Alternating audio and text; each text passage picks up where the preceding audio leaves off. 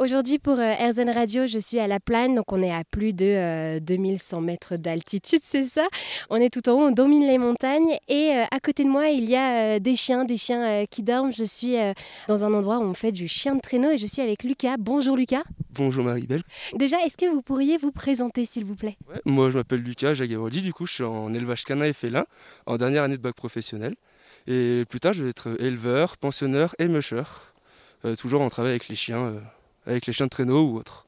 Et alors vous avez parlé d'un musher, c'est-à-dire c'est qui un musher? Un musher, c'est une personne en gros qui conduit euh, les chiens de traîneau. Le musher, c'est du euh, français marché.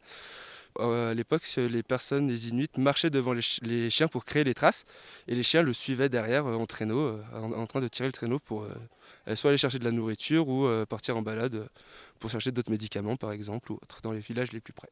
Est-ce qu'il y a une formation qui existe pour devenir euh, musher? Oui, il y a deux formations. Il y a le DGEP, c'est le titre qui peut être fait.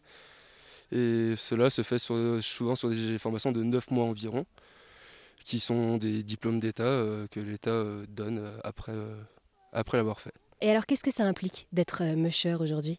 Ça implique du travail 7 jours sur 7, 24 sur 24, et tout au long de l'année, comme on travaille avec des êtres vivants. Au total, là, on a 95 chiens. On compte 70 actifs et environ une dizaine de chiots et une vingtaine de retraités. Et on a de tous les âges, là, de 7 mois à 13 ans cette année. Donc en fait, vous avez comme 95 enfants, c'est ça, vous occupez toute l'année? C'est ça, tout, tout, à fait. toute l'année, on est avec eux, on s'occupe d'eux, on les soigne, on les nourrit, on veille euh, que leur santé aille bien, même pendant les hors-saisons. Et pendant les saisons, bah, on propose nos activités euh, avec nos très chers euh, gros loulous groenlandais ou alaskan. Et vous les connaissez, vous connaissez tous euh, leurs noms parce qu'ils doivent avoir un nom, ils doivent avoir une histoire également? C'est ça, ouais. Euh, tous les chiens, on les connaît. On connaît leurs noms, c'est les différencier, on connaît leur caractère, ce qui est important aussi pour nous euh, dans le métier qu'on fait. Et après, on va pouvoir aussi expliquer aux clients ou aux personnes comme vous qui viennent nous faire des, petites interviews, d'expliquer le métier, les chiens et tout. C'est ça, vous n'hésitez pas à répondre aux questions à des personnes parce que là, je vois, il y a plein de personnes qui passent, qui s'arrêtent, qui regardent et qui viennent vous poser des questions. Tout à fait, ouais. c'est fréquent qu'on vienne euh, me voir ou voir euh, mes collègues pour poser des questions sur les chiens, pourquoi vous prenez ces chiens-là, ou alors euh, est-ce que certains, on a aussi la, la question qui vient, est-ce que c'est des chiens faits pour ça?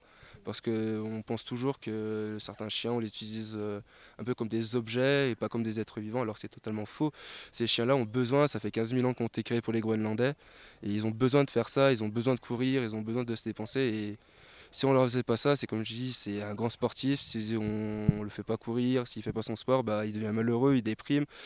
Et bah, c'est pareil pour, pour nos chiens. Et souvent, les gens comprennent, quand on leur donne l'exemple comme je viens de vous le faire avec un grand sportif, bah, les gens comprennent beaucoup mieux maintenant euh, pourquoi ils font ça et pourquoi on les utilise. Et alors, est-ce que vous pouvez nous présenter du coup euh, la race de chiens qui accompagne les personnes en traîneau, qui tirent ces traîneaux? Euh, Nous, dans l'élevage, on a deux types de chiens. On a du groenlandais qu'on appelle chien du Groenland et de l'Alaskan. C'est du chien de course Alaskan. C'est des chiens qui ont été créés au 19e siècle par euh, l'humain. C'est un mélange de chiens pour avoir un chien de course euh, qui aille vite, qui tire et qui est endurant. Et l'Alaskan, on a choisi de créer euh, ça pour, avec du chien de chasse, du chien nordique et du lévrier pour donner des chiens super rapides qui sont utilisés maintenant pour la plupart pour les courses, comme la Yukon Quest au Canada ou la Grande Odyssée en France. Oui, c'est ça, parce que ce sont des chiens sportifs, donc ils doivent avoir un régime alimentaire bien spécifique et aussi un entraînement peut-être. Ouais, c'est ça, ils ont une alimentation riche en protéines et en lipides pendant euh, les saisons. Et euh, ils sont entraînés euh, de novembre à début de la saison pour l'hiver, qui, recommencent à reprendre du muscle et on les laisse quand même euh, du repos entre les, chaque saison, comme ils ont besoin aussi de déstresser comme nous, euh, ce sont des êtres vivants. Ils ont besoin de, respirer, de, redescendre un peu, de se calmer. Et ça leur fait pas de mal euh, d'être au repos. Et, vous disiez également tout à l'heure que ce sont plusieurs tonnes de viande qui sont, qui sont là pour nourrir 95 chiens chaque année? C'est ça, environ 18 tonnes de croquettes par an à peu près. Et en viande, là, je ne saurais pas vous dire combien aussi. on doit être sur une tonne et demie, deux tonnes peut-être de viande par an. Et oui, comme je le disais, derrière moi, il y a euh, une quinzaine de chiens qui dorment. Je pense que vraiment là, ils sont trop bien. Plus autour d'une vingtaine, trentaine de chiens euh, au repos, là. Et alors, est-ce que vous pourriez peut-être euh, bah, me présenter la première qui a l'air de dormir très très bien en tout cas? Il n'y a pas de souci, c'est Malabar, c'est un chien de tête de mon patron qui est un excellent chien de tête, il a environ 8 ans. Et on va dire, c'est avec lui que mon patron forme les autres chiens de tête, qui va être sur son attelage, comme par exemple Sue qui est juste à côté, qui est aussi, qui elle devient chien de tête, qui est tout jeune, qui a 3 ans. Et c'est grâce à souvent des chiens comme ça, plus vieux comme Malabar, où on apprend au nouveau chien de tête à devenir chien de, tête. C'est un peu ça, c'est vraiment l'apprentissage en mimétisme, on appelle ça. C'est du mimétisme et après on, on arrive à voir les défauts et les qualités du chien aussi pour être en, tête de, l'attelage.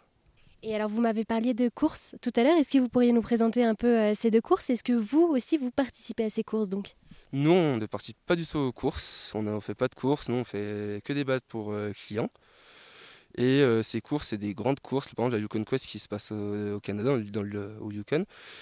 C'est une course de, je ne sais plus combien de kilomètres exactement, de plusieurs milliers de kilomètres, où les Alaskans font environ entre 150 et 200 km par jour.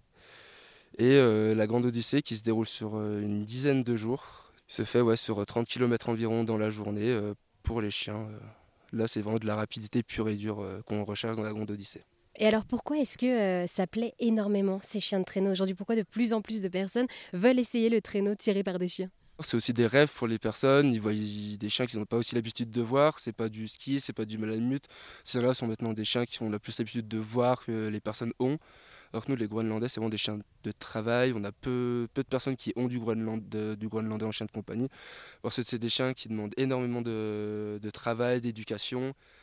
Ou même pour les Alaskans, qui sont un peu plus euh, calmes, on va dire. Plus, euh, on peut plus avoir un chien de compagnie. C'est comme des chiens qui se donnent à fond pendant la, période. Et, les clients aiment bien du coup euh, voir ça, voir le travail euh, qu'ils font, l'amour aussi en même temps qu'on a pour les bêtes.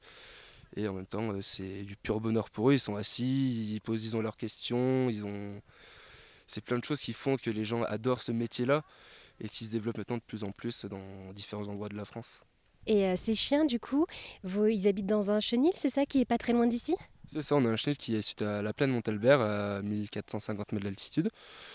Et ouais, là-bas, ils sont entre 2 et 4 chiens par box environ, pour euh, souvent par lien de, de, famille. Comme on a beaucoup de frères et sœurs, on fait une, nos reproductions.